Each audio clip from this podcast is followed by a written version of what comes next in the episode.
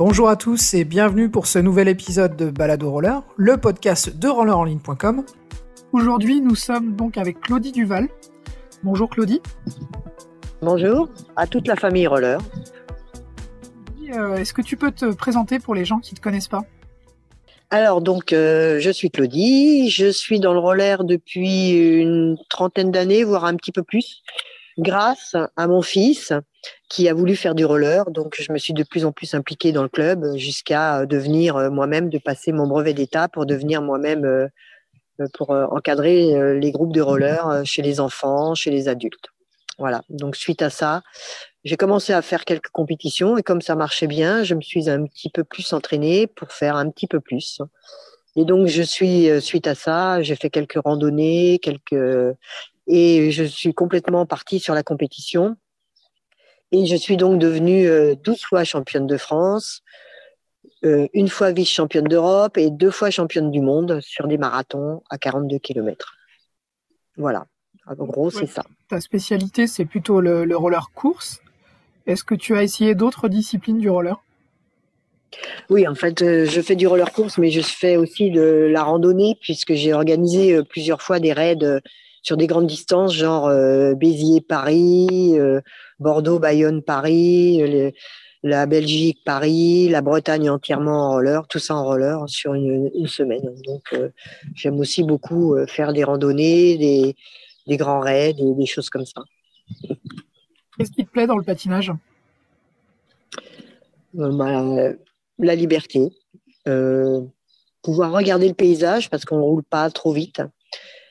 Je trouve que c'est de la glisse, c'est très bien. J'aime aussi le ski, tout ce qui est un peu sport de glisse. Donc, euh, c'est ce, que je, ce que je préfère en fait.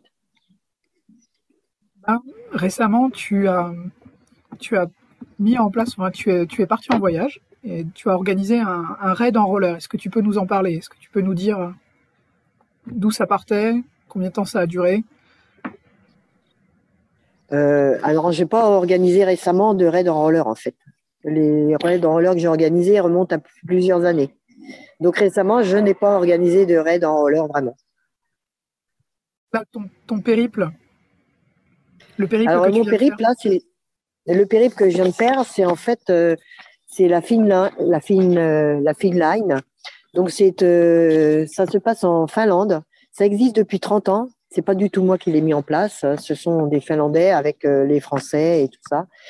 Donc ça regroupe plusieurs, plusieurs nationalités. Cette année, on était sept nationalités. Il y avait des Français, Belges, Israéliens, Finnois, Allemands, Australiens et Italiens. Donc nous étions 34 personnes. Donc, euh, ça se passait sur la Finlande. Et c'est donc les Finlandais qui organisent ça, avec l'aide, effectivement, de quelques Français qui font ça depuis une trentaine d'années. Donc, euh, moi, j'ai atterri euh, sur ce raid grâce à deux personnes de mon club, Jean et Cécile, qui, eux, l'ont fait plusieurs fois. Donc, c'est comme ça que j'ai fait, moi, cette année, ce raid en Finlande. C'est un raid qui est assez peu connu. Est-ce que l'organisation a envie de le développer davantage ou est-ce qu'ils veulent rester sur un comité restreint? En fait, ils veulent rester sur un comité restreint puisque ça regroupe quand même euh, beaucoup de nationalités. Donc, il y a très peu sur. Euh, on était 34 sur cette nationalité, donc en fait, euh, il y a, ils peuvent pas mettre beaucoup plus de monde. Donc, ça reste plutôt restreint. Vous êtes parti de quel endroit? Alors, on est parti de, de la, enfin, le raid par lui-même est parti de la frontière russe à Vartus directement. On était vraiment au poste de frontière russe. on n'a pas, on n'a pas passé la frontière, bien sûr, parce que c'était pas, c'était pas autorisé, mais on est vraiment parti dès le poste de la frontière. Donc, il y avait sept étapes en fait, et donc euh, on a traversé la Finlande d'est en ouest, du poste de la frontière jusqu'à la mer à Oulu. Fait combien de, kilomètres par jour?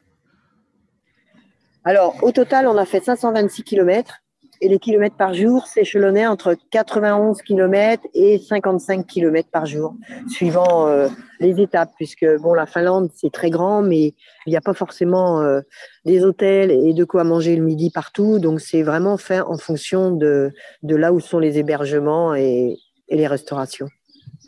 Les hébergements et de restauration, Le, principe était donc de s'arrêter régulièrement dans des, dans des lieux, vous n'étiez pas en autonomie Voilà, on n'était pas en autonomie. En fait, il y a un bus qui est apprêté, qui nous suit, qui même nous devance et qui organise un peu tout ça. Donc tous les 10-15 kilomètres, il y a un arrêt, un arrêt de ravitaillement où on peut Bon, c'est pas très long, 10-15 km, mais quand on voit le revêtement, c'est déjà pas mal. Et donc, euh, il y a le bus qui récupère ceux qui veulent euh, remonter dans le bus parce qu'une étape est trop difficile, ou, euh, et également avec tous les bagages et tout pour acheminer tout ça à l'hôtel. Donc, c'est très, très bien organisé. Des références au, au revêtement, quels sont les. Déjà, est-ce que c'est vallonné sur l'ensemble de l'étape, des étapes? Est-ce que les routes sont en bon état globalement ou quelles sont les, difficultés? Alors, euh, les routes ont, été, c'était vallonné euh, les deux premières étapes, deux, trois premières étapes. Après, on est arrivé, c'était que du plat pratiquement. Les autres étapes étaient pratiquement que du plat. Par contre, le revêtement, dans l'ensemble, n'était pas très, très bon. Euh, on a eu quelques belles pistes cyclables qui roulaient très, très bien, du vrai bitume, enfin du, du billard, comme on dit. Mais il y a eu aussi des grosses des étapes très énormes avec du revêtement, mais beaucoup, beaucoup, euh, mais vraiment du gros, gros graton et euh, pas très bon, pas en très bon état. Donc il y a eu des, étapes qui ont été très difficiles. On a fait de, des 40 km de graton vraiment pénible. Et de plus, bon, il y avait, quand on est arrivé un peu sur le plat, quand c'était un peu moins vallonné, il y avait des grandes, grandes lignes droites qui n'en finissait pas. Donc, euh, mais bon, ça reste, euh, c'est un défi. Ça reste un défi, c'est sûr.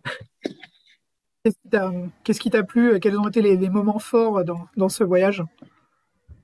Alors, les moments forts, c'était ben, d'être euh, d'être plusieurs, tous ensemble avec plusieurs nationalités, le contact avec d'autres nationalités. La Finlande, qui est quand même un beau paysage, qui a un beau paysage, beaucoup de lacs, énormément de lacs les arrêts du midi et du soir où il y avait toujours sauna et de quoi se baigner dans le lac. Ouais. Les, les, Finlandais sont, euh, euh, sont extrêmement gentils. Euh, et puis, c'était super bien organisé. Et donc, tous les soirs, on avait du sauna et, et on pouvait se baigner dans les lacs parce qu'en fait, les Finlandais, moi, je pense, vivent beaucoup avec tout ça. Et là où nous on était, enfin dans toute la Finlande à cette époque-là, il n'y a pas de nuit en fait. Le, soleil se couche, mais il fait jour jusqu'à, enfin toute la nuit il fait jour. Donc c'est extrêmement déroutant. Et, euh, et c'est vrai qu'au début c'est très bizarre. Et puis finalement on s'habitue. On, on, bah, se couche pas très tôt puisque les Finlandais profitent vraiment du moment où ils ont du soleil. Donc on se couche pas très tôt. On se lève relativement tôt. Enfin pour ma part, moi je me lève tôt et euh, on profite bien des journées. Concernant, le, concernant ce raid, euh, on avait un bus qui, était, qui nous suivait et c'était vraiment très, très, très, très bien organisé avec des horaires. On partait par groupe, par petits groupes. Il y avait quatre groupes de niveau et euh, chaque groupe, en, en, fonction de, partait à des horaires différents. Donc, le groupe le plus lent partait après, euh, quelques minutes après, il y avait un groupe, un groupe un peu plus rapide, et ainsi de suite jusqu'au quatrième groupe. Ce qui est bien que le quatrième groupe, celui dont je faisais partie, partait des fois une demi-heure après. Et comme ça, en ravitaillement, on arrivait à se récupérer. Et quand on arrivait euh, au moment du repas le midi ou le soir, eh ben, on arrivait pratiquement, bon, à quelques kilomètres près, mais presque tous ensemble en même temps. Donc, c'était vraiment euh, une super organisation. Euh, avec Harry, le chauffeur du bus, qui est au petit soin pour nous, qui allait chercher les ravitaillements entre les deux, qui lui euh, n'a pas euh, n'a pas passé de vacances, alors qu'il fait ça pour ses vacances. Il prend une semaine pendant ses vacances bénévolement et tous les gens sont bénévoles. Donc c'est vraiment un raid. Hein, comment? C'est ce que j'allais te poser comme question. Du coup, c'est pas une organisation privée, c'est une organisation bénévole. Voilà, c'est une organisation de bénévoles, mais en fait, ils ont un, euh, ils ont une association quand même, euh, mais tous les gens qui y sont sont bénévoles. Donc, ça coûte pas très cher par soi-même au niveau pour aller faire partie du, du raid, c'est-à-dire pour le bus, pour euh, tout ce qui est organisé, qui bien sûr qui implique des dépenses. Mais par contre, effectivement, les hôtels, les repas, bon, les repas ça va encore, mais les hôtels en Finlande c'est relativement cher, donc c'est un petit ça, a un petit coût au niveau des hôtels. Mais bon, quand on va en Finlande, ça coûte un peu cher, on le sait. Mais sinon, pour le raid par lui-même, euh, comme c'est que des bénévoles, c'est un tarif tout ce qu'il y a de plus, plus sympa. Et ce sont vraiment des gens qui font ça depuis 30 ans. Donc euh, l'organisation est vraiment, euh, vraiment, vraiment super. Donc après, c'est vraiment, vraiment très sympa de se retrouver tous ensemble. Il y a une, une ambiance extraordinaire. Et je pense que c'est un truc à faire. Bon, si on enlève le graton, si on enlève la pluie qu'on a eue, parce qu'on a eu beaucoup de pluie, donc on a roulé bien souvent les pieds mouillés, si on enlève euh, les moustiques, c'est formidable. voilà. oui, parce que les moustiques. Comment? Comment vous parliez entre vous? Vous parliez tous en anglais ou c'était comment? Alors, tout le monde pratiquement parlait en anglais. Bon, moi, par contre, je parle très peu anglais. Donc, euh, je réussis à comprendre, quand je sais de quoi on parle, j'arrive à comprendre à peu près euh, ce qu'on me demande ou ce qu'on me dit. Bon, des fois, j'ai un peu pensé l'inverse, mais bon. Mais après, euh, bon, moi, il y avait quelques Français qui me traduisaient. après, il y avait quelques Allemands qui parlaient aussi un peu français. Et puis, bon, les fin... quand, les Finlandais parlaient anglais, moi, j'avais du mal à comprendre parce qu'ils avaient l'accent finlandais en anglais. Mais la majorité des gens, à part moi, parlaient français. Ce qu'il faut savoir, c'est dans ce raid aussi, c'est que ça fait 30 ans que ça existe. Et sur les 34 personnes, on n'était que trois euh, à venir pour la première fois. Tous les autres, c'était des gens qui étaient déjà venus, donc qui se connaissaient. Donc c'est vrai que c'est donc déjà une bonne ambiance. Après, je me suis dit, c'est va peut-être pas être facile de s'intégrer à un groupe, surtout que je parle pas beaucoup anglais, de s'intégrer au groupe. Et finalement, euh, non, il n'y a pas eu, y a eu aucun aucun problème. Je me suis très bien intégrée au groupe et ils m'ont très bien intégré. Et une chose qui facilite, ça aussi, c'est que tous les soirs, c'est des chambres de deux, euh, hommes-femmes bien sûr séparés, euh, enfin homme-femme avec femme et homme avec homme, mais tous les jours ils mélangent, c'est-à-dire qu'on dort jamais avec la même personne. On peut dormir, moi j'ai dormi avec une personne finlandaise, j'ai dormi avec des Français, donc ce qui est vraiment très très bien parce que ça permet qu'il n'y ait pas des groupes Bon, forcément, il y a toujours des gens avec par affinité qui se regroupent, mais dans l'ensemble, euh, comme on dort avec euh, des personnes différentes chaque soir, ça permet de, de, rencontrer tout le monde, même si effectivement, comme moi, je parle pas finlandais, quand je suis tombée avec finlandais qui parlait pas beaucoup non plus anglais, bon, on a quand même réussi à se comprendre, on a quand même réussi à cohabiter pour la nuit, et c'était vraiment, j'ai trouvé ça vraiment très très sympa. Donc, euh, dans l'ensemble. Comment? C'est vrai que c'est original. Ah ouais, j'ai trouvé que c'était super bien, j'ai trouvé que c'était très original. Et même si au début j'avais une appréhension en me disant oh là là, je vais être avec une Finlandaise, qu'est-ce que je vais lui dire? Eh bien en fait non, ça vient tout seul et, euh, et ça passe très très bien. C'était vraiment une. Comment? Parler roller Ben ouais, ouais, mais roller quand tu parles pas anglais, c'est pas facile. Et en fait, il y avait tous les niveaux. Il y avait vraiment, vraiment des gens qui qui, étaient des randonneurs euh, et il y avait des gens qui roulaient un peu plus, un peu plus fort. Mais c'est très bien parce qu'on peut trouver forcément son niveau. Plus on peut trouver, euh, on peut tout trouver quoi. C'est, vraiment, euh, c'était vraiment, vraiment très sympa. Et en fait, tout, toute cette ambiance qui est très sympa nous font oublier le graton, la pluie. Bon, la pluie, c'était pas un gros handicap puisque en fait, comme il n'y a pas beaucoup de voitures en Finlande, bah, les routes, même quand elles sont mouillées, elles glissent pas. On peut rouler dessus, ça glisse pas du tout. Donc c'est aussi agréable que de rouler sur le sec, d'autant plus qu'il faisait pas très froid. Donc euh, tout allait bien. Donc on oublie le graton, on oublie la pluie et on oublie les moustiques parce que tout le reste c'est formidable. Donc euh, et puis quand on fait quand on fait un sauna, quand on arrive, qu'on a tapé, c'est tapé 40 euh, km de graton, et ben le sauna, la baignade nous fait oublier tout ça. Donc euh, c'était vraiment très très très sympa. Donc voilà, j'en ai un très très bon souvenir et je suis très contente d'avoir participé. Dans notre groupe, il y avait un Parisien, Frédéric, qui roule en chariot skate. Alors chariot skate, euh, je ne sais pas si tout, le monde ne sait pas ce que c'est. En fait, c'est des grosses roues de vélo qu'il y a sur le côté et une petite roue euh, derrière pour la stabilité. Donc c'est des, grosses roues de chaque côté du, c'est pas un patin puisque tu, tu mets, c'est avec une paire de baskets, mais tu as une grosse roue de vélo qui est accrochée et de l'autre côté aussi et derrière euh, et donc le Frédéric pense que les Parisiens le connaissent puisqu'il est de Paris et donc je pense qu'il fait pas mal de choses avec ses skates. Il maîtrisait super bien son truc. Au début, j'avais un peu peur parce qu'il était avec notre groupe et euh, j'avais un petit peu peur, mais finalement, il maîtrisait très bien son truc et euh, il freine en T avec ses grosses roues. Seul petit inconvénient, c'est qu'il a crevé deux fois puisque c'est des roues de vélo, comme des roues de vélo, donc il a crevé. Donc dans ce cas-là, ben faut avoir la chambre à air, il faut changer. Mais c'était très sympa et il faisait un peu euh, fureur avec ça dans les rues parce que en France on connaît pas, mais je crois qu'en Finlande encore moins. Sinon, une autre chose, euh, on a une, copine qui est tombée, bon rien de grave, hein, mais qui est tombée sur la tête, donc a cassé son casque. Il y avait rien de grave, donc elle s'est retrouvée sans casque et donc elle n'a pas pu, euh, bah, sans casque on roule pas, hein, bien sûr.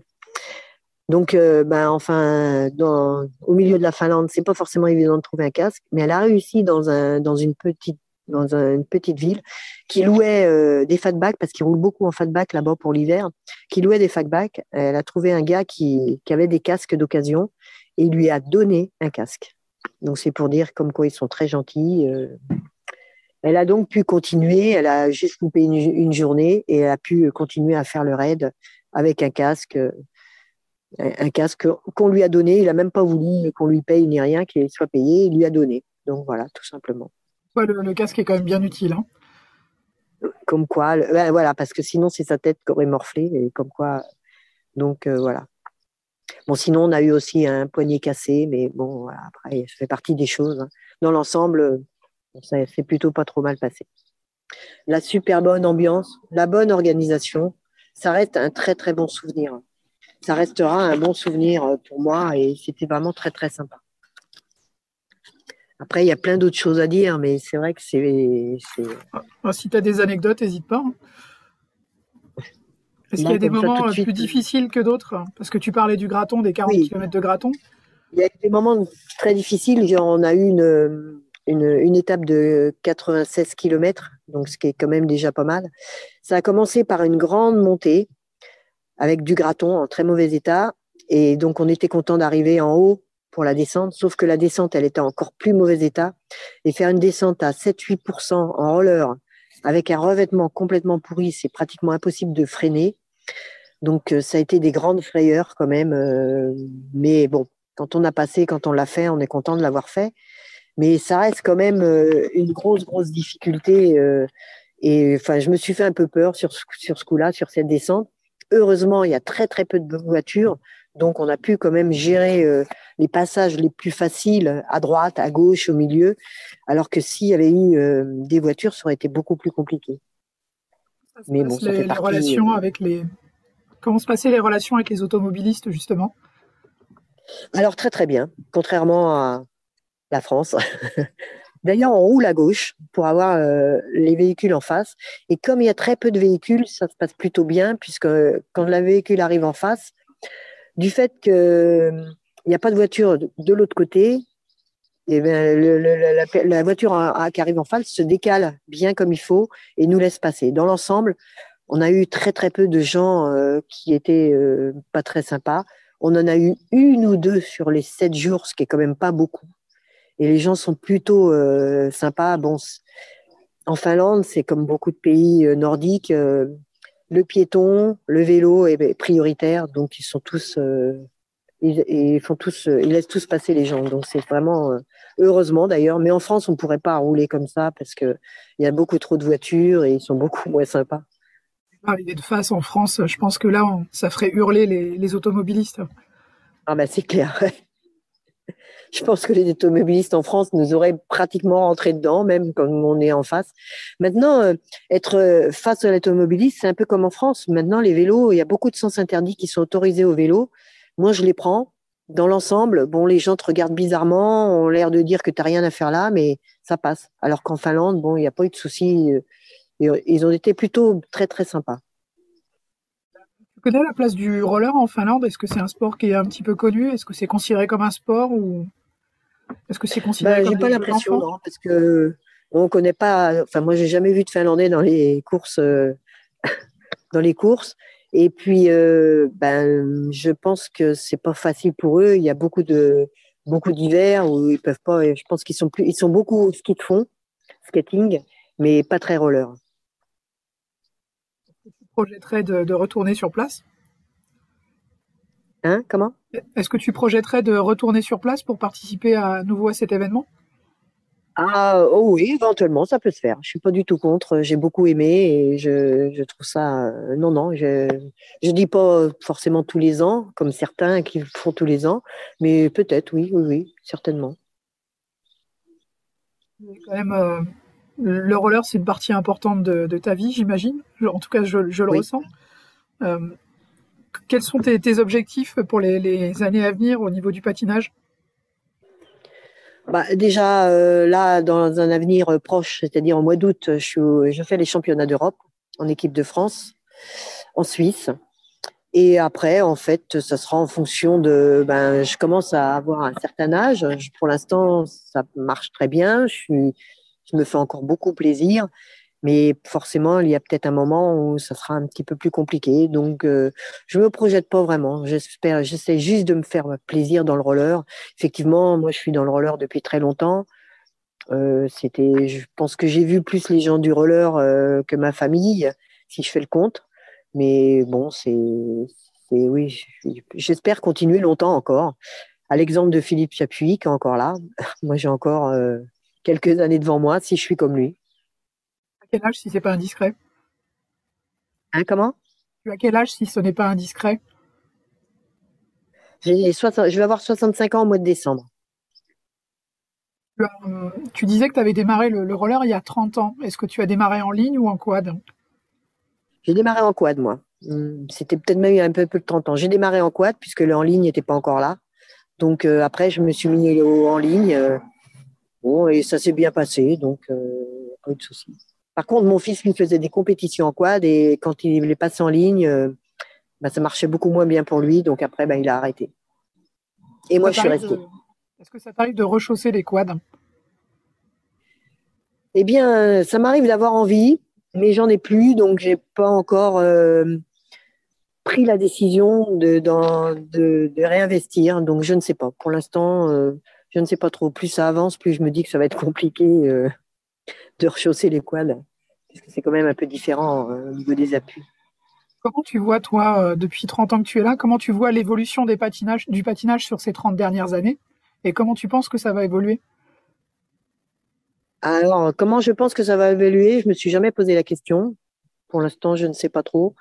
Euh, l'évolution, oui, puisque forcément on est passé du quad au, on est passé à être très peu de compétiteurs adultes enfin seniors, vétérans même d'ailleurs, très peu de compétiteurs vétérans, à maintenant quand même beaucoup de compétiteurs vétérans, ce qui fait que le niveau a beaucoup, beaucoup augmenté. Euh, euh, le niveau est beaucoup plus haut qu'au début, moi, quand j'ai commencé en tant que vétérante.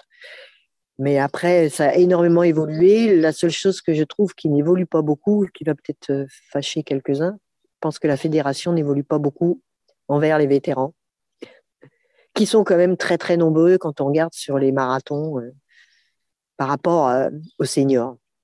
Effectivement, euh, dans les années 90-2000, le, patin en ligne est arrivé et on constate que finalement, il, y a, beaucoup de patineurs de ces époques-là qui continuent à patiner et c'est vrai que les pelotons vétérans se sont densifiés.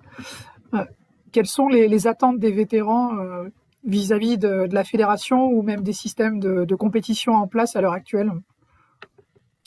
Alors, je pense que les vétérans souhaitent euh, ben déjà euh, qu'il y ait une catégorie de plus de 70. Je pense à Philippe Chapuis, mais à tous ceux qui arrivent derrière. Cette année, je crois qu'il y en a beaucoup qui passent en plus de 70.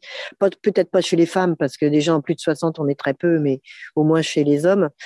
Et, euh, et, et je pense que la fédération française devrait prendre en compte le fait qu'il y a beaucoup de vétérans, peut-être pour apporter plus de choses aux vétérans, un petit peu plus. Quand on fait un championnat d'Europe ou un championnat du monde, on n'est pas très bien euh, soutenu, je vais dire, euh, enfin un petit peu plus ces deux dernières années, je pense. Mais enfin c'est avant le confinement, mais euh, je pense qu'on n'est pas suffisamment soutenu financièrement déjà, puisque des fois ça coûte quand même un peu cher quand on se déplace un peu loin. Et je pense qu'on n'est pas trop trop reconnu. Je crois qu'il y a beaucoup de vétérans qui connaissent les jeunes champions, mais je pense qu'il n'y a pas beaucoup de jeunes champions qui reconnaissent les vétérans, qui les connaissent bien et qui les reconnaissent.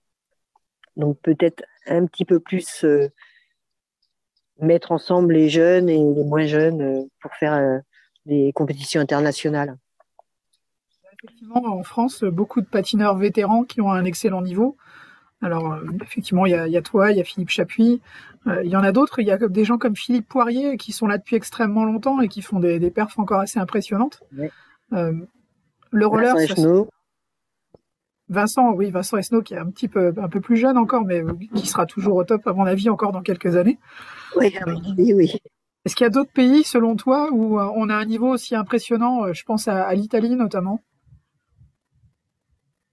Euh, d'autres pays, oui, je pense, oui, effectivement, l'Italie. Mais après, je pense que non.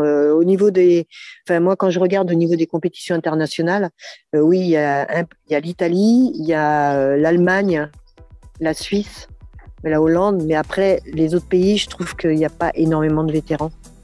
Après, euh, moi, j'ai pas fait beaucoup de compétitions euh, très loin, genre en Colombie, donc je sais pas, peut-être qu'en Colombie, ils ont des vétérans. Mais quand on reste un petit peu sur l'Europe, euh, oui, ça, se résume à l'Allemagne, l'Allemagne, l'Italie, la France, avec beaucoup de vétérans, je pense.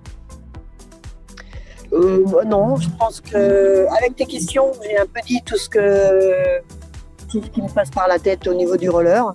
Sinon, que ben, j'espère que ça se développera toujours un peu plus et que, ben, que ça continue comme ça, puisque pour moi, tout au moins. et puis pour le monde du roller. En tout cas, une, une excellente continuation sur les patins aussi longtemps que possible. Merci beaucoup. Merci. Au revoir. Nous vous remercions d'avoir écouté cet épisode de Balado Roller. Vous pouvez retrouver toutes nos interviews sur rollerning.com dans la rubrique Média ou sur votre plateforme de streaming préférée. Si vous aimez Balado Roller, n'hésitez pas à en parler autour de vous et à partager nos épisodes sur les réseaux sociaux. A très bientôt pour d'autres interviews passionnantes.